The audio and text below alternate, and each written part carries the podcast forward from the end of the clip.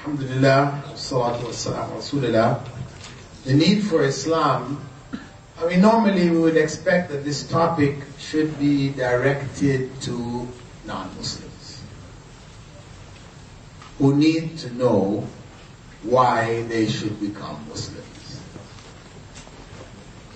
The need for Islam.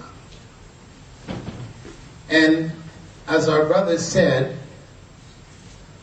we have the responsibility as Muslims to share that knowledge with them, to enlighten them, to let them know why they need Islam. The Muslim world today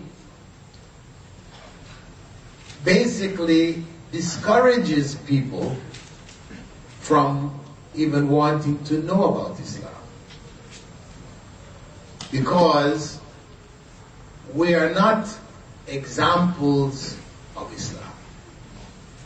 And the reality in terms of dawah, when we think about conveying the message of Islam, when we look at the first generation that came into Islam, we have to say that most of them became Muslims based on the example of Rasulullah sallallahu alayhi wasallam. It was his example which caused them to accept Islam.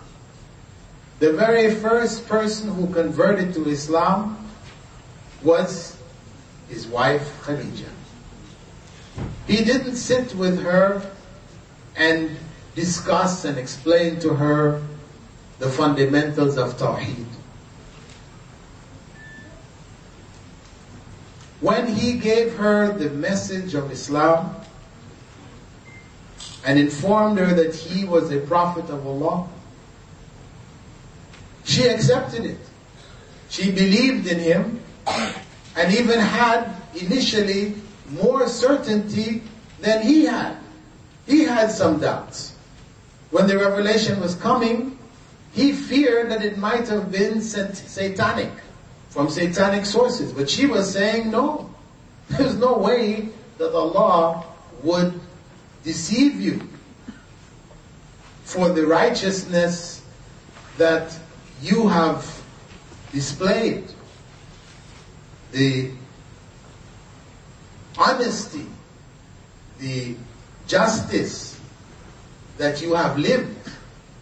There is no way that Allah would allow Satan to, dis, to deceive you in this fashion.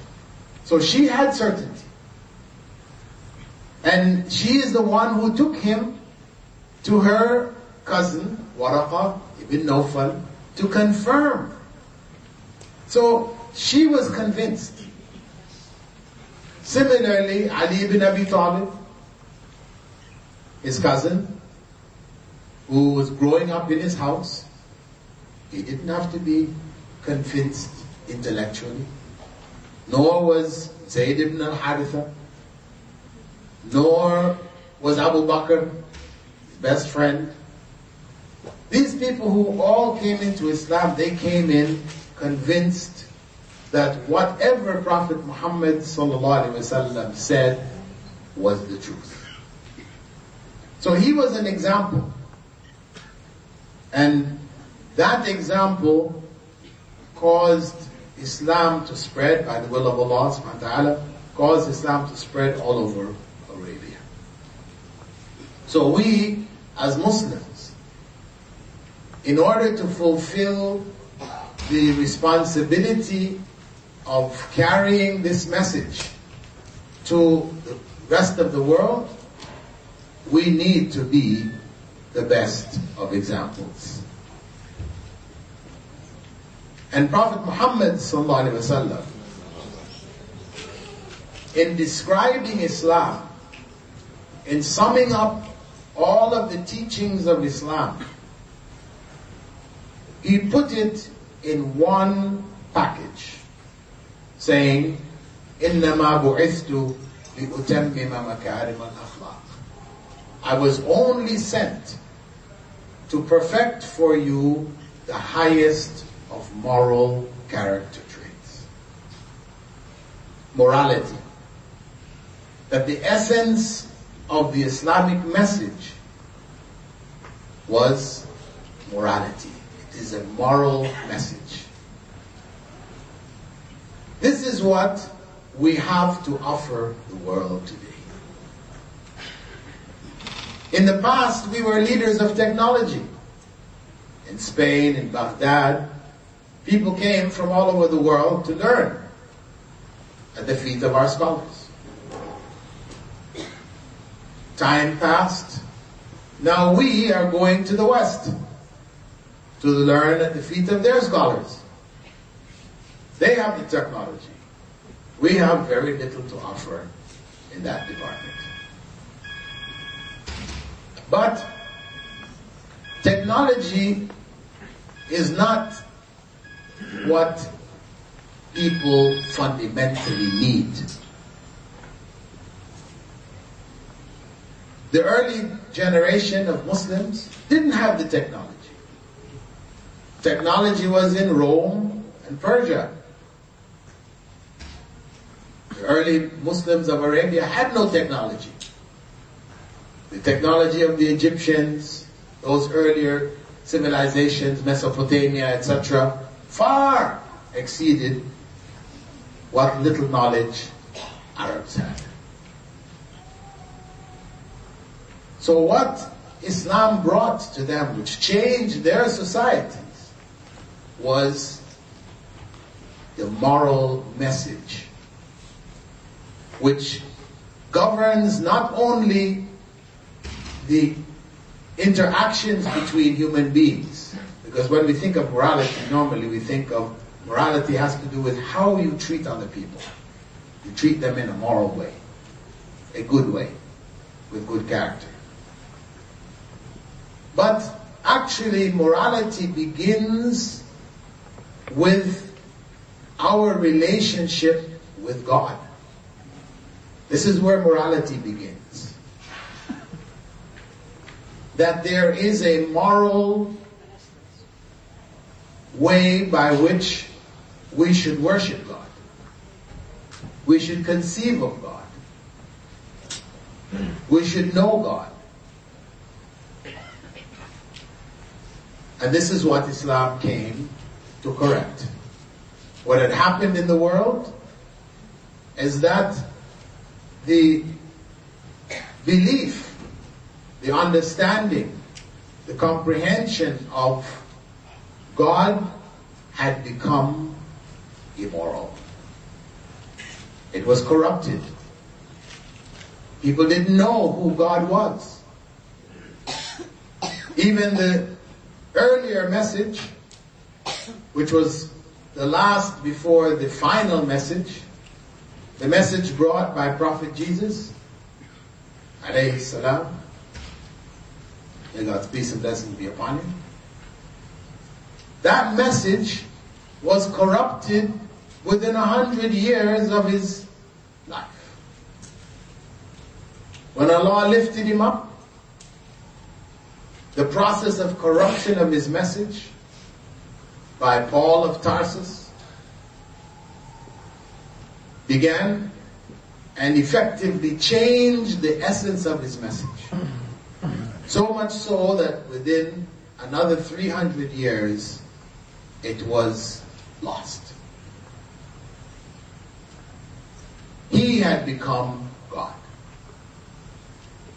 The Son of God, who was himself God, to be worshipped. And that human salvation depended on the worship of Jesus. How immoral can one possibly get? That is the height of immorality with regards to God. To turn him into a human being and to worship that human being instead of worshiping the God who Jesus worshipped is the ultimate in immorality. It is a part of the ultimate sin. And this, much of the world finds difficult to grasp. People always ask, why so and so, Mother Teresa? She's done so much good, helped out so many people, sacrificed her life, and yet, just because of her belief, you Muslims hold that if she died with that belief, she's going to hell eternally. How could that be? All of the work that she did, you put it on one scale, and that little difference in belief now outweighs all of that? Yes. Because it's not a little difference. In your eye, you might see it as a little difference. But in the sight of God, it is huge. It is the biggest sin that a person can possibly commit to worship others besides God. That is the greatest possible sin. The height of immorality with regards to God is to worship others besides Him. Shirk, the greatest unforgivable sin if one dies without having repented from it. So the moral message of Islam about which Prophet Muhammad spoke began first and foremost with man's relationship to God, with God. That he should recognize the Creator, His Creator, as the only true God. The only one deserving worship. And as such, He is the only one who should be worshipped. So the beginning statement of faith in Islam is La ilaha illallah. There is no God worthy of worship but Allah. That is the beginning statement of Islam. That it's from this point that morality begins. Our relationship with God. And much of the world today is still in that state. The message spread until one fifth or one quarter, almost one quarter of humankind has reached that understanding. But the remainder of humankind also have that message, uh, have to reach that message, have we as Muslims have the responsibility to carry that message to them. And this responsibility falls on each and every Muslim. As my brother Hamadi pointed out before, when Prophet Muhammad said, بَلِّغُوا عَنِّي وَلَوْ آيَةً that you should convey whatever you have learned from me even if it is only a single verse of the Quran. You need to convey that message. And the most important part of that message is in one of the smallest chapters of the Quran, known as Surah Al-Tawheed, or Surah Al-Ikhlas, قُلْ هُوَ اللَّهُ Say, He, Allah, is uniquely one. This is the beginning of morality. The moral message of Islam. That Allah is uniquely one. He is wahid, is one in the general sense, but his oneness is to the level of unique oneness, in that there is no other one like him. Because simply being one, I can say, for example, I have in my pocket one pen. But you could all say, yes, I also have one pen. That's one. But that's not uniquely one. Uniquely one means when I say I have one, nobody else can say they have one. There's only one. That's uniquely one. This is the ahadiyah of Allah. That Allah is ahad. Different from wahid. But this is the essential message that Allah is uniquely one. And the rest of the surah explains about how his unique oneness is to be perceived. Part of that unique oneness is that everything depends on him. He is a samad.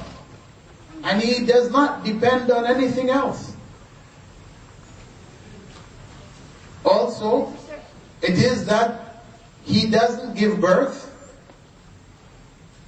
nor was he born. This is again part of that unique oneness. Everything else is born, everything else gives birth.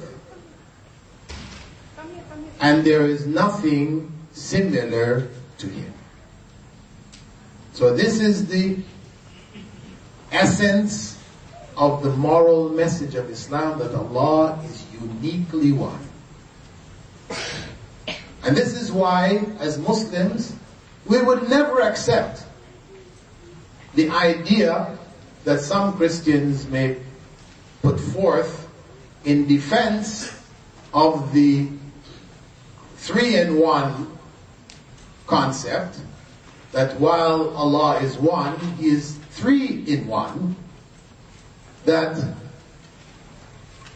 it is explained that uh, He is like water, which may be a solid, maybe a liquid, or maybe a gas.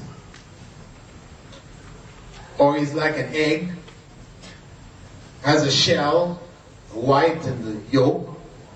Or like a tree, it has roots, it has a trunk, it has a branch. We say no. This is not God. This is not unique. Your God is a tree God. And in Europe, people used to believe in the tree God. And this is where the practice knock on wood came from. You know, people say things, I'm going to do so and so, I hope it's going to happen, and knock on wood. Believing that you knock on the wood, it's going to happen. Where did that come from? It came from it came from the Scandinavian belief in the gods of the trees in the gods of the trees. That gods resided in trees. And when you wanted to speak to the god, you came up to the tree, you had to knock on the tree. And then you tell the tree what you needed, and he would do it for you.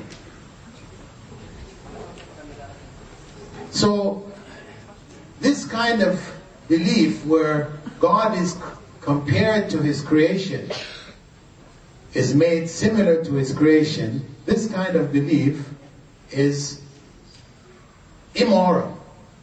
We consider this to be the height of immorality. God is unique. Is one, and there is absolutely nothing similar to him. So he alone deserves then our worship. And we should worship him alone. This is all about morality with regards to God. And the moral message of Islam, which addresses human relations, how human beings relate with each other. That moral message is a solid moral message. One which does not change in time. As people uh, gather and uh, put new ideas forward through democratic processes of, of governance, ideas change. What was considered immoral 50 years ago may be considered moral today. And what was considered moral 50 years ago may be immoral today. So there's no foundation for morality that is man-made. So Islam came in its final form, re-establishing the solid foundation for morality in human society. And that foundation is an unshakable foundation, one which Muslims will never compromise. Individual Muslims might, but Muslims as a nation, as Muslim world with the faith of Islam, it will never be compromised. There's no point of compromise. Because what is wrong and what is evil will always be wrong and evil. And that's the way it should be. That if God has decreed something to be evil, it doesn't make sense that a time should come when he decrees it to be good. That's what human beings do. Because we found out more information, cigarettes at one time were considered good. It was fashionable to smoke. But in time, it was judged to be evil and no longer fashionable.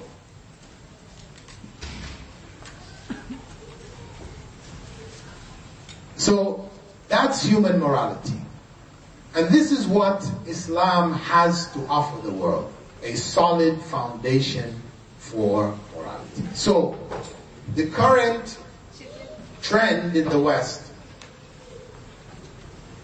of making homosexuality homosexuality a an acceptable alternative uh, lifestyle this for Islam is immoral.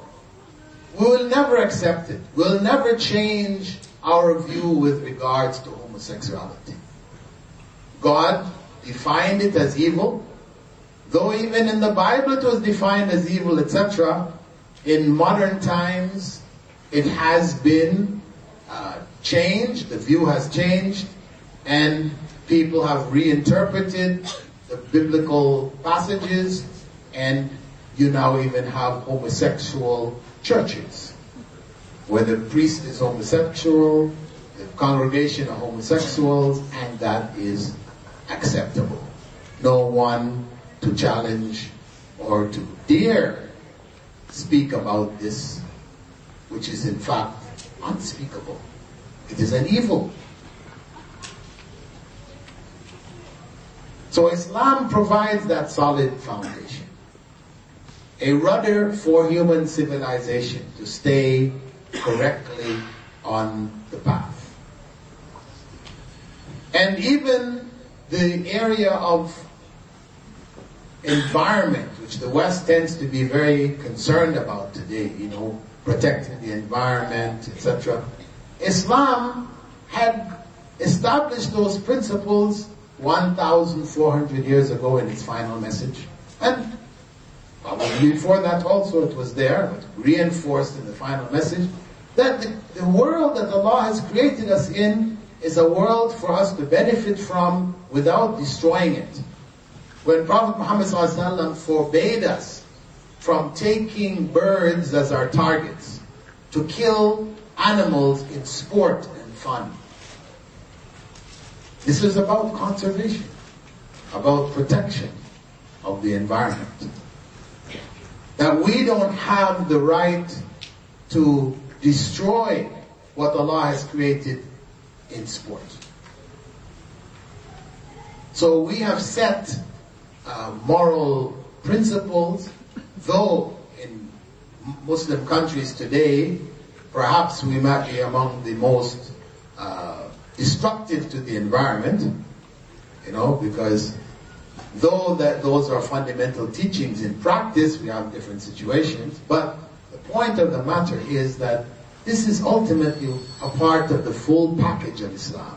That package of morality which deals with all aspects of life. So even in sport, for example, something which a lot of people don't really think about, but Islam has laid some principles concerning sport. In that, a sport like bungee jumping, you know, where you jump off a bridge or a cliff and you have a, a rubber band tied to your foot. You jump off, you hit, bounce, they pull you back up again. It's a fun thing. Or climbing Mount Everest. So you can get up on the top and put your foot and plant your flag or take a picture of yourself. You conquered Mount Everest. Or even in the uh, carnivals or uh, different uh, amusement parks where you get on machines that throw you up in the air and throw you down and throw you out the side and spin you all around. Actually, for Muslims, this is haram. This is haram. This is immoral. For you to throw yourselves into destruction, you're putting yourself in a situation where you could die. This is the big thrill of these games. You're almost on the point of death and the rubber band pulls you back. The machine swings you this way, swings you that way. This is not us. This is not from Islam. Though you might have thought of it as fun, or you do think of it as fun because you're a young person, whatever, and you get a thrill from it, this is not from Islam. Allah told us very clearly in the Quran, وَلَا تُلْقُوا بِأَيْدِيكُمْ إِلَى التَّعْبِ Don't throw yourself with your own hands into destruction. Every year, bungee cords break. And people hit the ground and kill themselves. Every year, people climb Mount Everest and other mountains and fall off and kill themselves. Every year, roller coasters get off track and so many people die. What would you say, have to say to, to Allah if you were among those people? What as a Muslim could you possibly say? I was only having fun when I killed myself? This is suicide. We're not allowed to do this. So the Islamic point in terms of how it looks at life, life is something Allah has given us and we have a duty to utilize it in the best way possible. This is the moral approach. To utilize our life, our time, our youth, our knowledge, our energy in the best way possible. Not to be focused only on the pleasures of life. So in the West, for example, you'll hear people saying, if life isn't fun, it's not worth living. A person gets some kind of illness, they're suffering from it, terminal illness, whatever, they say, I should have the right to take my life. And you have people supporting it, legislation trying to make it permissible, struggles. People want to have the right to take their life because if life isn't pleasant anymore, it's pain. It is a life of pain, it's not worth living. See, because this is a distorted view about life and what life is. A person who suffers in pain while trying to treat his or her illness the suffering that he or she goes through. Believing in Allah purifies them of sin. It's purification. Prophet said that even if a believer steps on a thorn, that thorn sticks into his or her foot. Pain.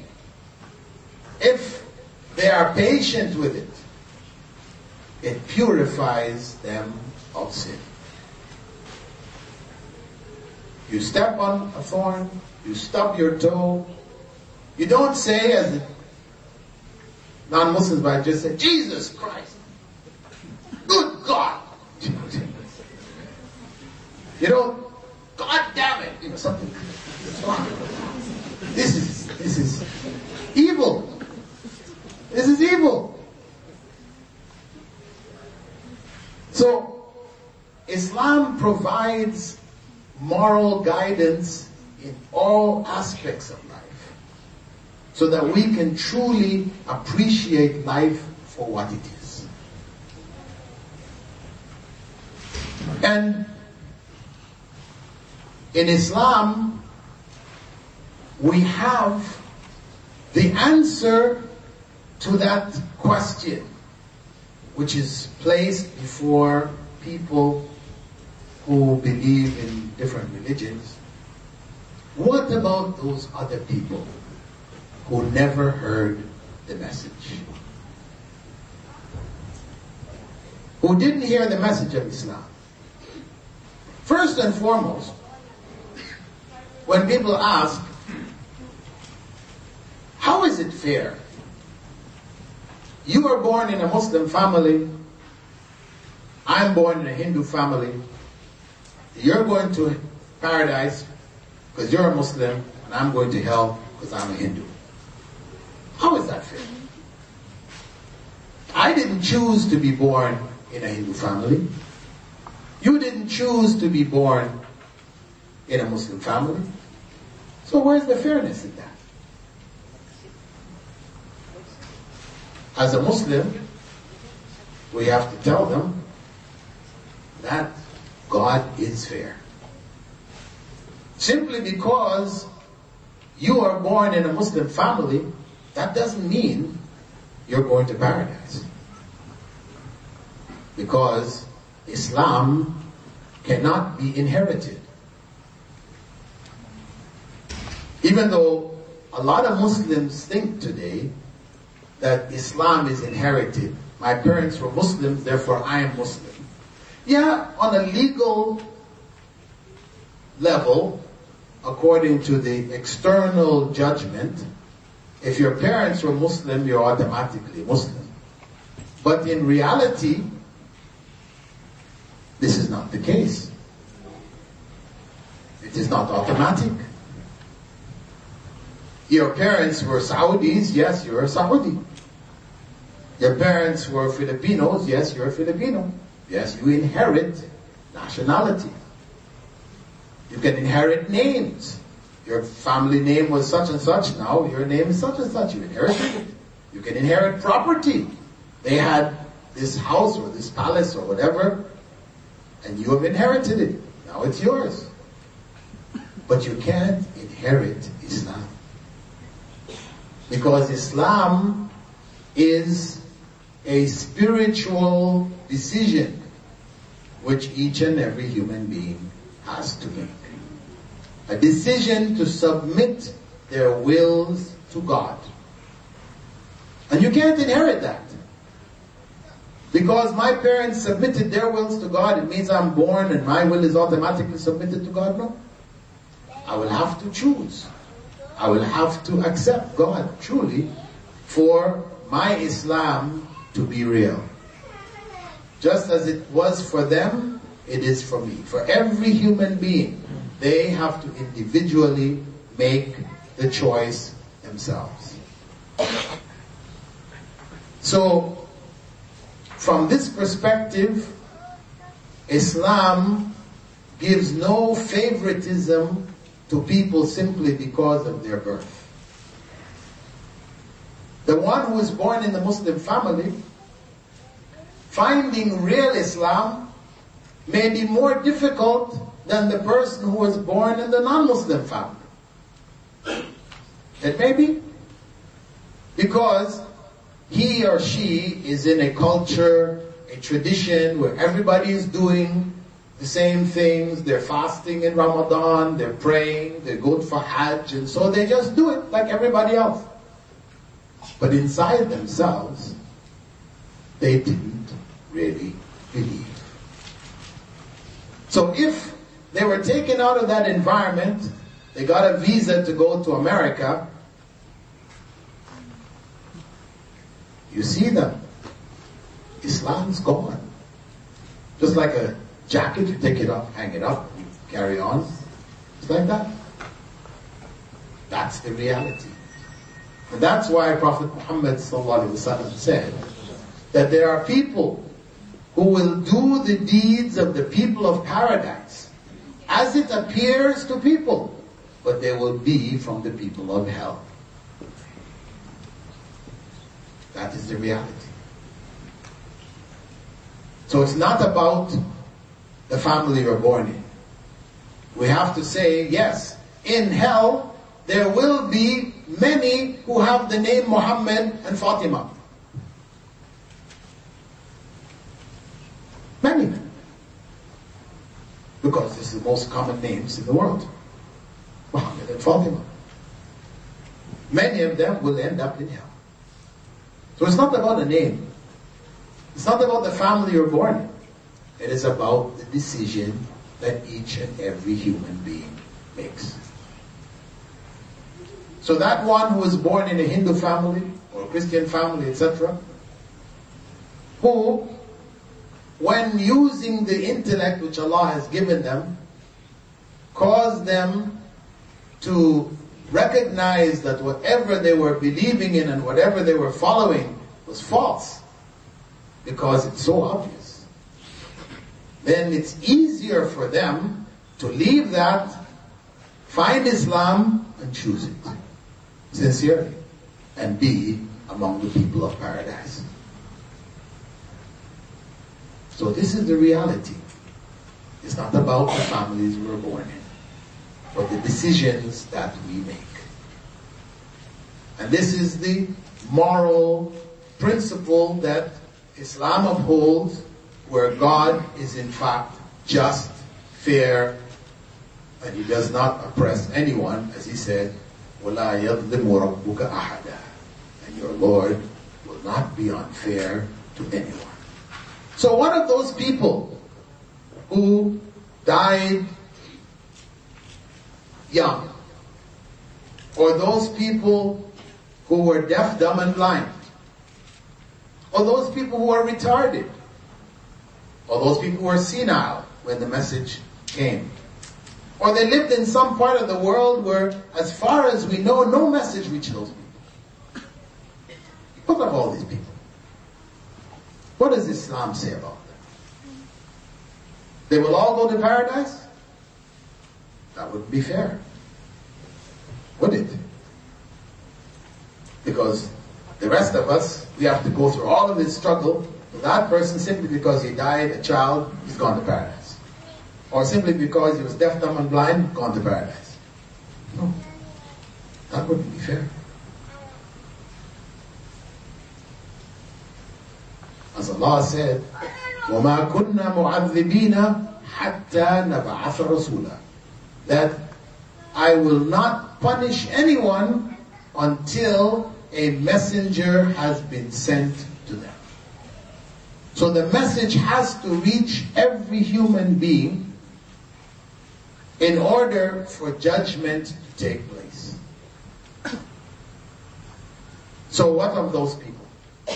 The Prophet ﷺ taught us that on the day of resurrection, when the rest of us who had exposure to the message, the message came to us correctly and we accepted it or rejected it, as we are being resurrected, at the same time, those people who never received the message, or the message came to them in such a distorted form, you cannot expect them to believe it. all of those will be also resurrected, brought back to life in the prime of their youth with all of their faculties. And when they are resurrected, they will find before themselves a wall of fire. And out of this wall, a messenger will step. And he, sent by God, will explain to them about Tawheed, the essential message of Islam. And after explaining to them, he will instruct them to enter that wall of fire from which he stepped out. And the people will go walking towards it. That wall will flare up. Most will back off, but some will walk through. They walk through, they appear to be burnt up. Then the fire will, wall of fire will simmer down, and the people will try again. It will flare up, people will back off, others will walk through. And this will repeat itself so many times as Allah wills, till those that remain refuse. Every time it flares up, they back off. Nobody walking through anymore. And they refuse, will not do it. And the Prophet said, those who walk through will go on to paradise.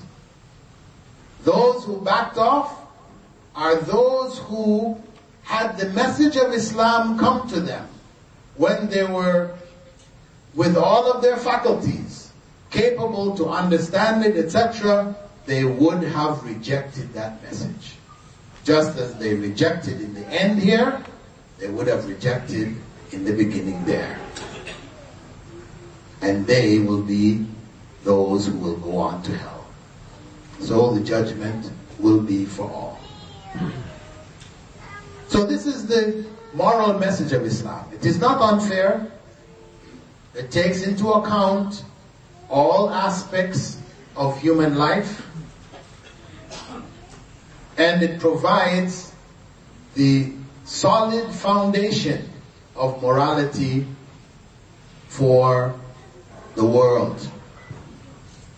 In how to deal with differences of culture, differences of what is called race, differences of economics, all of the differences which exist amongst human beings, Islam has given us guidelines as to how to deal with these differences morally. How these differences, in fact, enhance our relationship and not instead lower, uh, corrupt our relationship.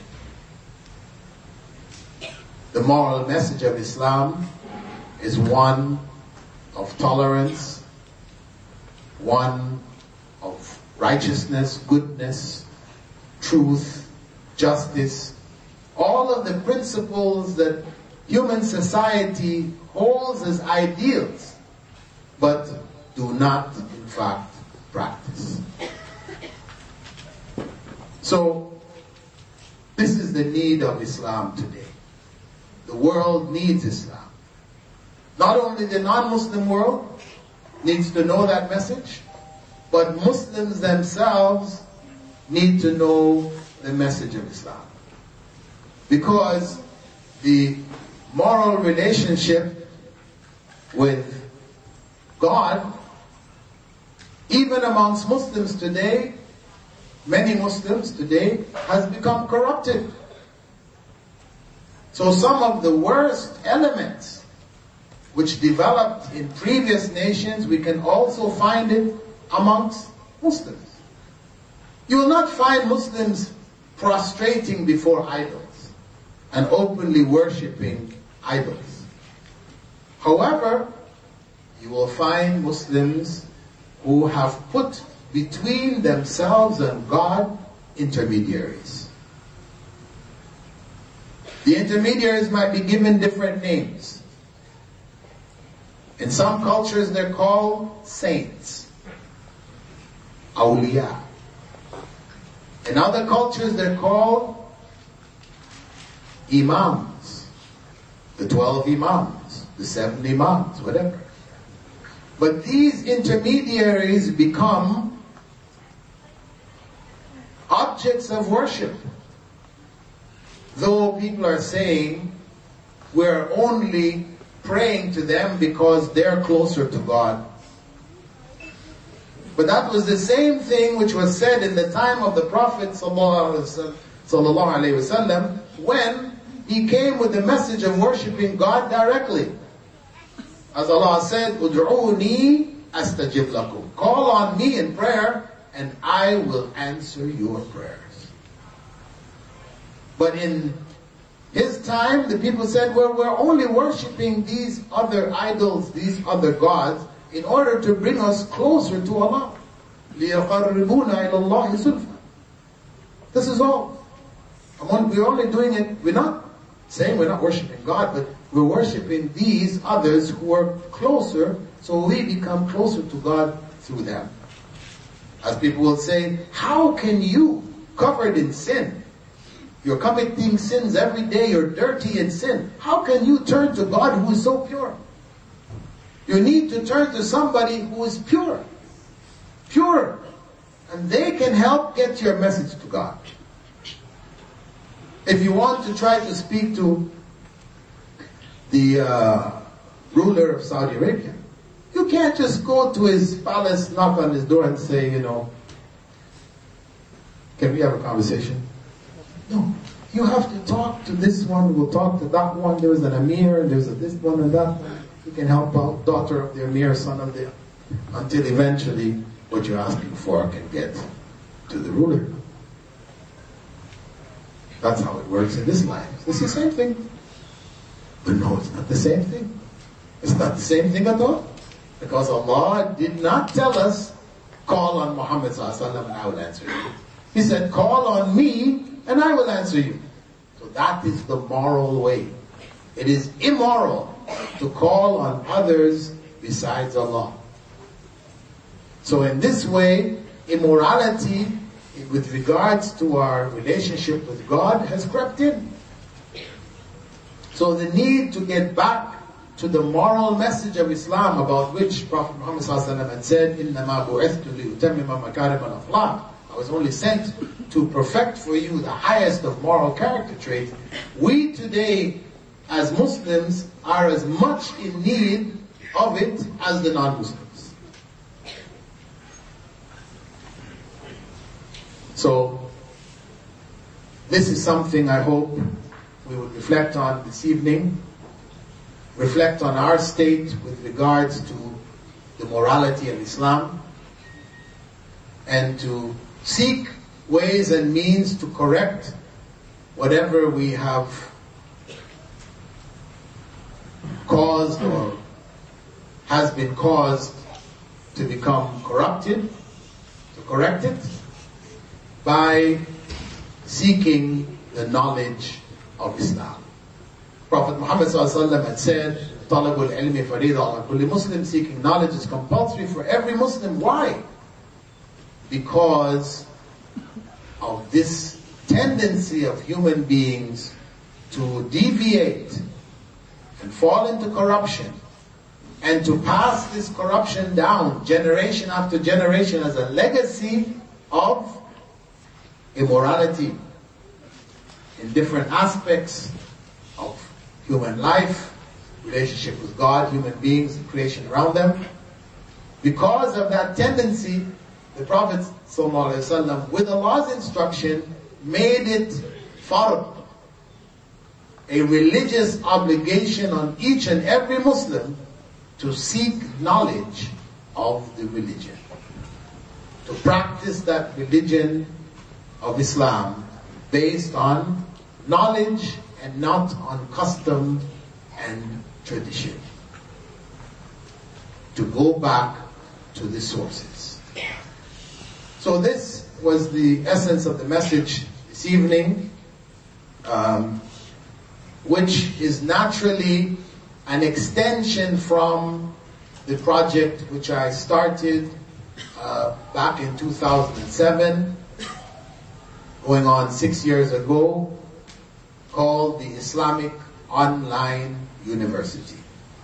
This was the fundamental goal of this university, to provide free education, the diploma,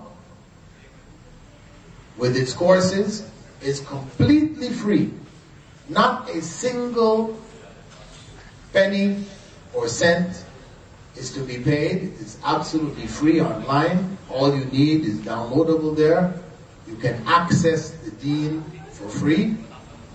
And Alhamdulillah, in these five going on six years, the students who from around the world have embraced this opportunity now exceeds more than 100,000 students. Allah. And the growth continues. This is available to you. I hope that you would uh, access it. It's IslamicOnlineUniversity.com. It is free. Get that knowledge. Also, there is a bachelor's in Islamic studies which was started back in 2010. There is a nominal fee of $40 if you're from Ethiopia, $120 if you're from the States, a fee not per class but per semester. Registration fee, no tuition fee. fee. So it's tuition free, virtually free, and this again is available to all of you. That is for those who would like to study more formally, more intensely, uh, the various areas of Islamic disciplines, which can enhance your own uh, work situation, your job situations that you may be in, the field that you're working in. You're a teacher, we have courses in education from an Islamic perspective. You're a doctor, we have courses in what is called Maqasid al-Sharia or the goals of the Sharia, Al-Qawaid al-Fiqhiyya, the fundamental principles behind the Islamic laws, which will guide you in your profession. Help you to make the right decision when you're called about, upon to do and to take certain uh, medicines or to do certain operations, etc. You have guidance as to what should be done or not. Or even to go into the profession of medicine. For those students who are going in studying, preparing their pre-med, that knowledge makes it clear to you that as a male, it is not acceptable for you to become a gynecologist. We say normally gynecologist is knowledge, it's knowledge, it's ailment, you know, needed by the society. But for a man to become a gynecologist, meaning what? He specializes in women's bodies. You say, no, no, no. Okay, as a husband, fine. But not as a your day-to-day profession where Islam teaches you women should be covered, etc. And here you are telling all these women coming to your office, please take your clothes off. This is totally unacceptable. Totally unacceptable. The gynecologists should be the females. Now, women should be told, yes, this is your field. You know, you want to choose an area of specialization, specialize in gynecology. Don't specialize in prostate cancer. Why not? Prostate cancer is a big disease. A lot of men are dying from it. So this is a whole men's thing. So for a woman to become a prostate specialist, and I won't go into the gory details of what she might have to do, right? It is just not appropriate. So knowledge of the principles of Islamic law can guide those who are going into different fields of study in terms of what areas to specialize in, what areas to choose, etc., so that uh, you end up practicing your uh, profession in a way which is in fact pleasing to Allah subhanahu wa ta'ala. So we hope again that you would take that opportunity to uh, benefit from the Islamic Online University. There are uh, some more pamphlets outside for those who would like to follow up on it. And um, we hope that you would join the ranks of the Muslim students online around the world. I'm going to stop here now and shift into our question and answer uh, segment. Uh, we have a microphone, which is a roving mic, which can be passed for those who would like to ask questions. We'll take a question from the females and then a question from the males. Uh, inshallah. Um, a question, a written question has been sent up to me. I'll just start off with it while you're putting some questions together in your head. The question is, my iman level is getting weaker and weak and weaker. And I really don't know how to repent. I tried many times in various ways, but no way. Well, first and foremost, we should understand what causes the level of Iman to get weaker. If we understand the basis of the disease, then we can treat it. If we don't understand the basis of the disease, then it appears so, so difficult and so complicated that we're not able to tackle it. In Islam, the principle of increase and decrease in faith is very simple. It's like one plus one equals two. How is that?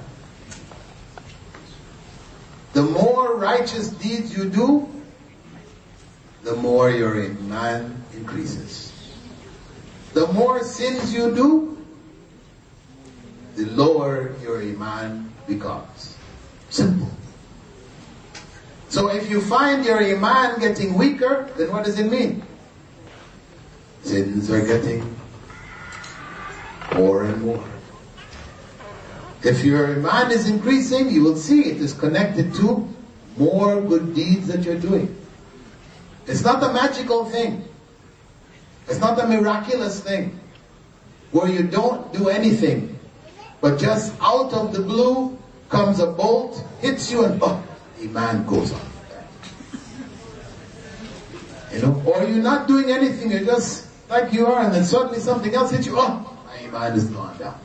No, it's connected to our actions. What's in our hearts? What are we doing? The actions of the heart, the actions of the mind, the actions of the body parts, the actions of our tongue, the actions of our ears, our body parts. All aspects. If they're good, the better, the more good we do, the greater our iman becomes. The less we do, the less good we do, the more sins we do, the weaker our iman becomes. So, for the person who says, I really don't know how to repent. Well, repentance, as the Prophet ﷺ had said, and nadama here tawbah. Remorse is the essence of repentance. Remorse. Meaning, you have to feel bad about what you're doing. Again, if you are just looking at your iman getting weaker, you didn't look at the cause being your actions, then you'll never be able to grasp that. So you cannot repent. You have not understood it. So repentance means you have to reflect on what you did, reflect on the fact that Allah saw you doing it, it's recorded. You can never escape it. It's there on you. And realizing that, you feel bad. Tears come to your eyes. There you have the beginnings of repentance. But if that doesn't happen, if you just say, Astaghfirullah, some people do that. You know, I remember even on Hajj, taxi drivers would be ripping off the customers, and while ripping off, they'd be saying, Astaghfirullah. And they would rip them off. This kind of astaghfirullah, is astaghfirullah, may God forgive me, is useless. It's of no benefit. People may sit there in the masjid, but you know, uh, what is this? Well, what, what are we saying here? Actually, even the word astaghfirullah becomes lost. I have a hundred to do, right? Let me get through my hundred. No benefit. No benefit. This is not istighfar. This is not seeking repentance, seeking to turn back to God in repentance. That has to be, there has to be remorse. So remorse means you don't just say, astaghfirullah. And I ask you, brother, what are you making astaghfirullah for? I don't know. Just in general, all my things. How can you feel bad about all your general things? It's the specific things. When you stop and you think about those specific things, this is when the istighfar becomes real. So better to say just one astaghfirullah. Sincerely, reflecting on what you did caused tears to come to your eyes, and to say a hundred which you didn't even know what you're saying, you're not thinking, you're still doing your other business as you're saying, astaghfirullah, astaghfirullah, astaghfirullah, astaghfirullah, astaghfirullah. See, this is the ritual that has crept in amongst us, upon us, where we lose the real intent behind the teachings. So, I would suggest to the person who sent this in, you said you've tried in various ways, try this way. Try this way of stopping and looking at what your sins actually are. What are they? Start with the biggest one, Think about it, reflect on it, turn back to Allah, go to the graveyard, turn to Allah in the middle of the night, and with remorse in your heart, ask His forgiveness, and Allah will forgive. That's His promise. And the Prophet ﷺ had said, a type woman and be command la dambala. One who repents from sin is like one without sin. True repentance erases sin. We don't need anybody to die for our sin, to do anything for our sin. We need to do for our own sin. Okay, question from sisters?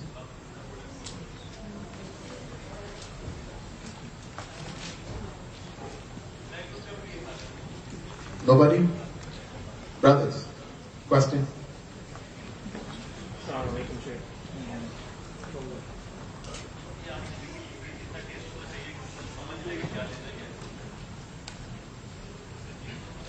Assalamu uh, um, when we talk about the moral values taught by Islam, um, as an individual, I can I can read Islam and you know try to learn the Sharia and try to implement on myself and and try to convince the circle around me.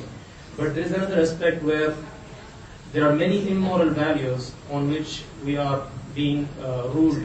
Okay, yeah, for example, back in my country, if I if I had any dispute or anything, I had to go to the court and I will, the judgment I will get will be according to the man-made laws.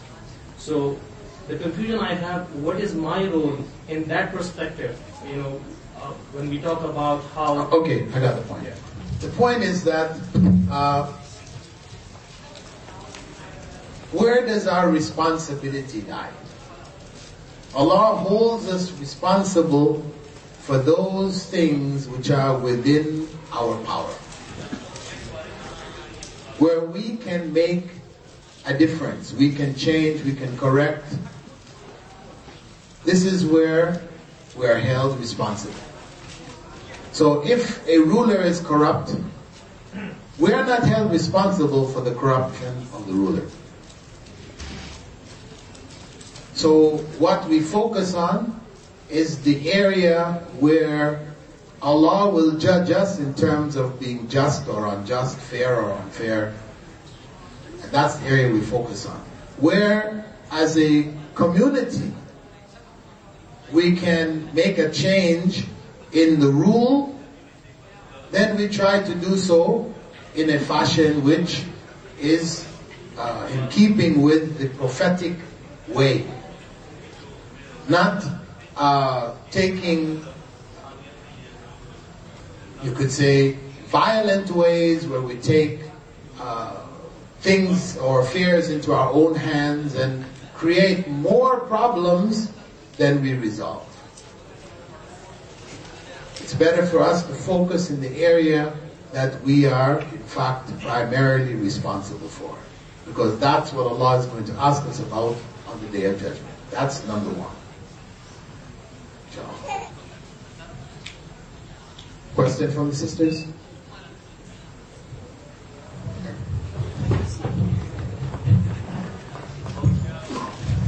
I have a real confusion in uh, my family and myself. My family is, mashallah, very religious. They do not, um, like, they practice, they are practicing Muslims. But when I go into depth of Islam, like, for example, I have taken the Bachelor of Arts in Islamic Studies, and uh, when I go in details and I go in depth, they say that um, that is not actually, you are just involving yourself too much into it. And you have to like, just be on the right side and you have, mashallah, practicing Muslim, you have five times prayer, zakat, home, and we have done Hajj, we live here, so alhamdulillah, we go for Umrah. So how much is a Muslim's duty to go into depth and gain knowledge? Where should I stand? I am so confused about it. Uh, there is not a specific level that you can pass the mic. There's not a specific level that can be said for uh, each and every individual. This will vary depending on the opportunities which Allah has put in your life. So if Allah has given you opportunities which He hasn't given others, then you are responsible based on those opportunities. You had the opportunity to study all the way up to PhD in Islamic studies. And how many people have that opportunity? So you are responsible to do it. You go all the way. If Allah has given you the way and the means to go all the way, then you go all the way. You cannot know too much about Islam. Know that. Right? Though they're saying we're going too deep. No, no, no, no. You cannot go too deep in Islam. You can go to extremes, meaning that you might neglect your other responsibilities and you know, you got kids, but your kids, you're leaving them because you're so much into your studies. No. Of course, in Islam, you have to have that balance. You know, to be moderate in how you're dealing. But you cannot know too much about Islam. There's no such thing. Okay? So you continue. Um, how you convey it to them uh, may be also what is scaring them, etc. You know, they feel you're, you know, becoming, you know, uh, one who is rejecting all of their traditions and all that they're doing. So that's you have to understand that um, you know this is cultural now because people feel comfortable in cultural norms. You know, you are now rocking the boat. Right? People don't like anybody to rock the boat. You know, just keep the boat calm. That's the way it's been going for the last 200, 300 years. Our great grandparents were all doing this. And you're saying, no, no, no, no, you shouldn't be doing it. You're rocking the boat. So they feel more comfortable. You're going too deep. Just go along with what we're all doing. So this is the nature of ignorance, is that it feels, it, it seeks to protect itself by custom and tradition. I mean, what it is that stopped Abu Talib. Abu Talib who knew Rasulullah wasallam was a messenger of Allah. What stopped him from accepting Islam? The custom and the tradition. The fear of rocking the boat. A written question here. in one of the verses in the Quran it is mentioned, ask through wasila. Is this correct? Uh, if so, what does it mean? I don't know about the verse in Quran asking and saying to ask through wasila. I don't know. Person may have just mixed this up. You know, uh, we make dua for Prophet Muhammad after the um, the adhan where we say uh, Muhammad in wasila wal fadila. This wasila term is mentioned in this dua which the Prophet ﷺ taught us to make. But he explained in another hadith that the wasila is the highest place in paradise which would be given to only one human being. And he hoped that it would be him. So we ask Allah to give that position to him. It has nothing to do with intercession in this life as those have misinterpreted it. Can you explain that more? Can, you explain that some more? I, I was just um, within the past year um, watching Huda TV and learned, you know, after, between the uh, after, after the Adhan, then in English you are to um, um, uh, ask Allah to um, to um, to give Rasulullah sallallahu um, superiority over all of mankind and uh, to allow him to be the shafa, like, like, and I interpret that to be the uh, intercessor. I mean the uh, yeah the intercessor and so um, I want to understand that because someone said that word may not mean intercessor. And then the other things are to, um, to you know, please raise him to the highest levels uh, of paradise and give him the best place in paradise. Can you explain that, please? Because I'm still trying to understand it. Well, you know, that may take some time, etc., to get into the details of it. I gave you the short version that wasila, which is what people have misinterpreted, to mean uh, intercession, where Prophet Muhammad himself said that the wasila was that place in paradise. So we go according to what he said and not what people interpreted. Now in terms of his intercession, he has mentioned that he will intercede, but he has explained when are the times that he will intercede. And there are different levels of intercession. But all of it is not in this life, but in the next. On the day of judgment, this is where he and others will intercede. In this life, the only form of intercession which is acceptable is that of intercession with one's good deeds. And this is based on an authentic hadith of the Prophet in which he explained a circumstance that happened in the past where three young men were caught in a cave. Rock had fallen over its, fallen over its entrance. They were locked inside there, which meant they were going to die. And each one of them made a dua to Allah based on an act which they did individually, which was sincerely for Allah alone.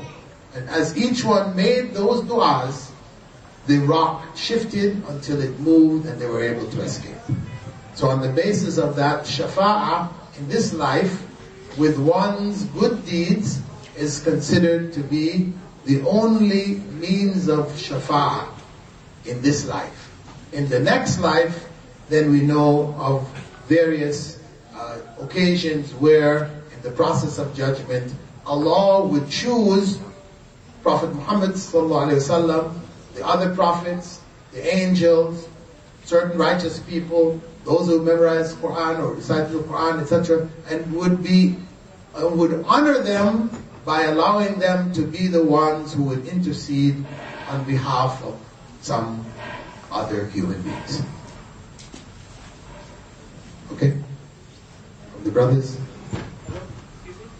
Okay, just say it, but I think it'd take too long to get here. I can hear you. Actually, you have already explained this uh, wasila where it is mentioned in the Quran that take the meat this is what people refer to wasila.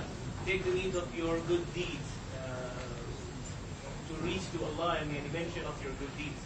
But people use as a reference to seek means as a wasila, like it's the righteous, pure people. Uh, this I think would. Chapter Al-Ma'idah. Okay. uh, hmm? Verse number 35, chapter Al-Ma'idah. This is what it says. Okay, the, the verse in Surah Al-Ma'idah where Allah says to take means, and people have taken means to mean uh, human beings in this life. They've misinterpreted what was meant by means. Uh, yeah, okay, this is um, another aspect uh, of distortion of the meanings of the Quran and the Sunnah, because the Quran and the Sunnah, of course, has to be understood as it was understood by Prophet Muhammad and his companions. So if uh, taking means meant uh, calling on others besides Allah, then the companions of the Prophet ﷺ would have been the first to have done so, calling on Rasulullah ﷺ in their prayers. We don't have that in any of their practices, so we have to say that such misinterpretations you know, uh, we always question and ask, where is the evidence? You know, it's like people who celebrate the birthday of the Prophet, sallallahu you know, and we say to them, there's no evidence in the Quran or the Sunnah. They say, yes, it's in the Quran. I said, where? I said, you know, Allah said, إِنَّ اللَّهَ وَمَلَائِكَتَهُ يُصَلُّونَ عَلَى النَّبِيِّ يَا أَيُّهَا الَّذِينَ آمَنُوا وَصَلُّوا عَلَيْهِ وَسَلِّمُوا تَسْلِيمًا I said, no. That verse. This is what we hear in Jum'ah, you know, usually at the end of Jum'ah, the Imam say this, you know. Uh, it's, it's say, what is that actually saying? It's saying, you know, indeed Allah and uh, the angels uh, praise Allah, praise the Prophet Muhammad you know, all you who believe, you know, ask for further praise and blessings on him. So what does, what does that connect, how does that connect with celebrating the birthday? They said, that's it. He said, that's how you might be interpreting it, but if that was it, then why weren't the Sahaba doing it? You know better than the Sahaba? No, no, no, no, no, no. So they didn't know, and you know? No, no, no, no, no. So they knew, and they didn't do, and now you're doing. No, no, no, no, no, no. And then what? That's problematic. Um,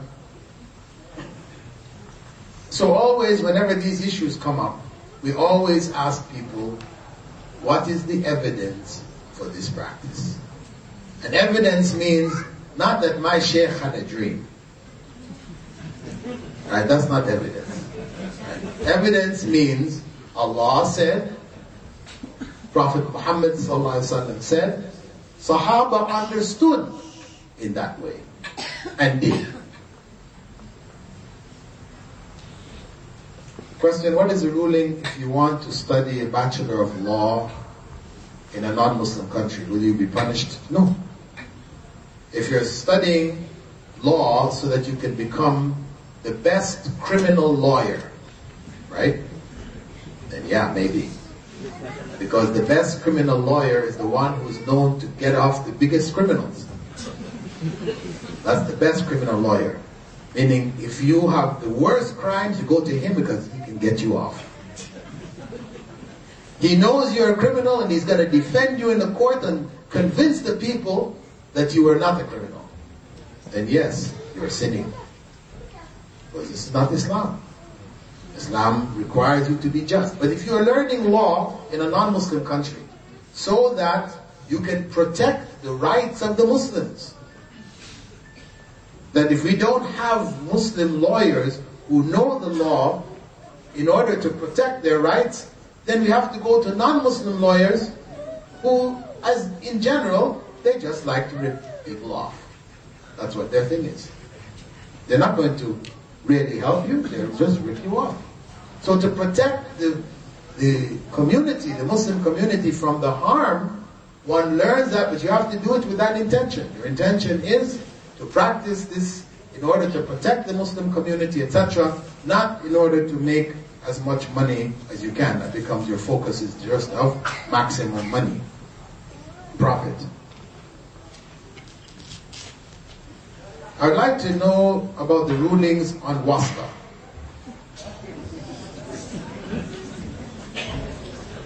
taking favors from others to get your work done. Well, you know, if this, we look at this as being, you know, basically bribery, right? It becomes a form of bribery. The basic ruling in Islam is that the one who gives the bribe, the one who receives the bribe are cursed. This is a sin. It is a sin. However, the exception, there is an exception. The exception is that if you have to bribe to get your right, you have to give money to get your right. Now, your right is there. The immigration officer says, if you don't give me some money, you're not going to get your goods. It's yours. At this point, scholars hold that it is permissible for you to give him the money. He carries the sin, you don't. Because the essence of the evil of bribery is that when you pay money, you're getting a right which wasn't yours. That is the essence. You're getting a right which belonged to somebody else. So this is the evil. But if you're paying money to get what is yours, then the evil is on those who are requiring you to pay when you shouldn't be paying. So that is the exception in that regard.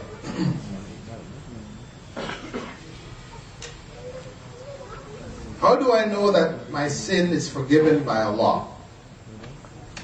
You hope. You hope.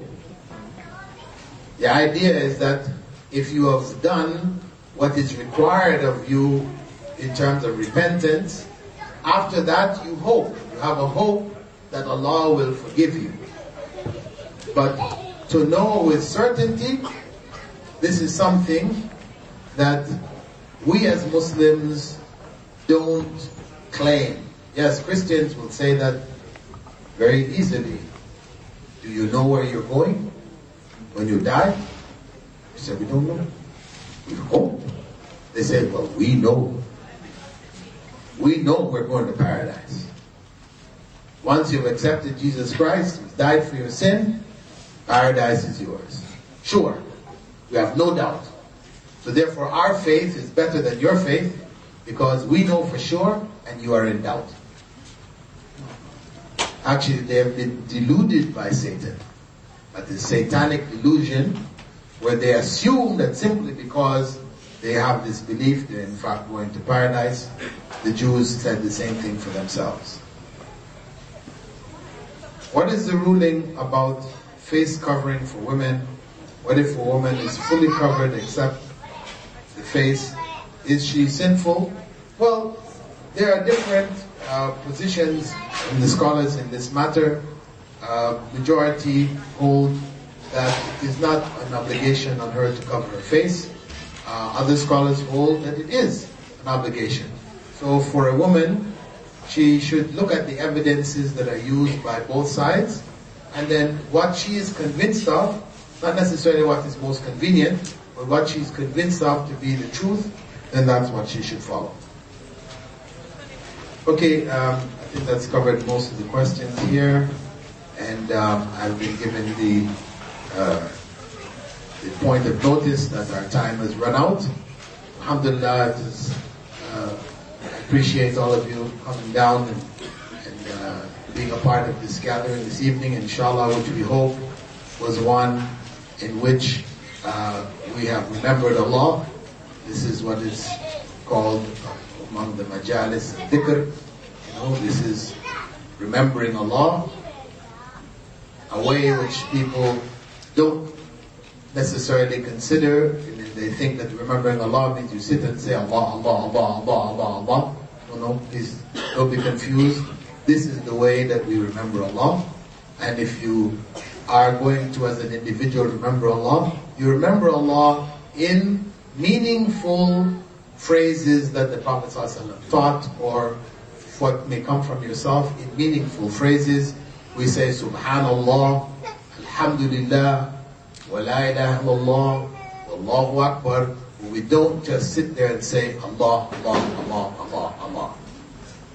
just as we don't mention, we want to talk to a brother about something, we don't just keep saying Muhammad, Muhammad, Muhammad, Muhammad, Muhammad.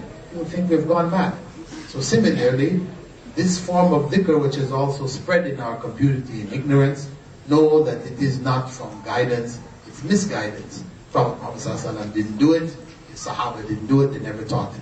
This is something which has come down to our times. And we ask Allah, inshallah, to protect us from the innovations and the evil customs which have burdened many of our communities around the world today and to help us to find our way back to the true teachings of Islam, to give us the courage and the uh, fortitude to seek out the true path, Sirat al-Mustaqim, and to stay on it, and to die on it, and to leave this world with our last breath, La ilaha illallah.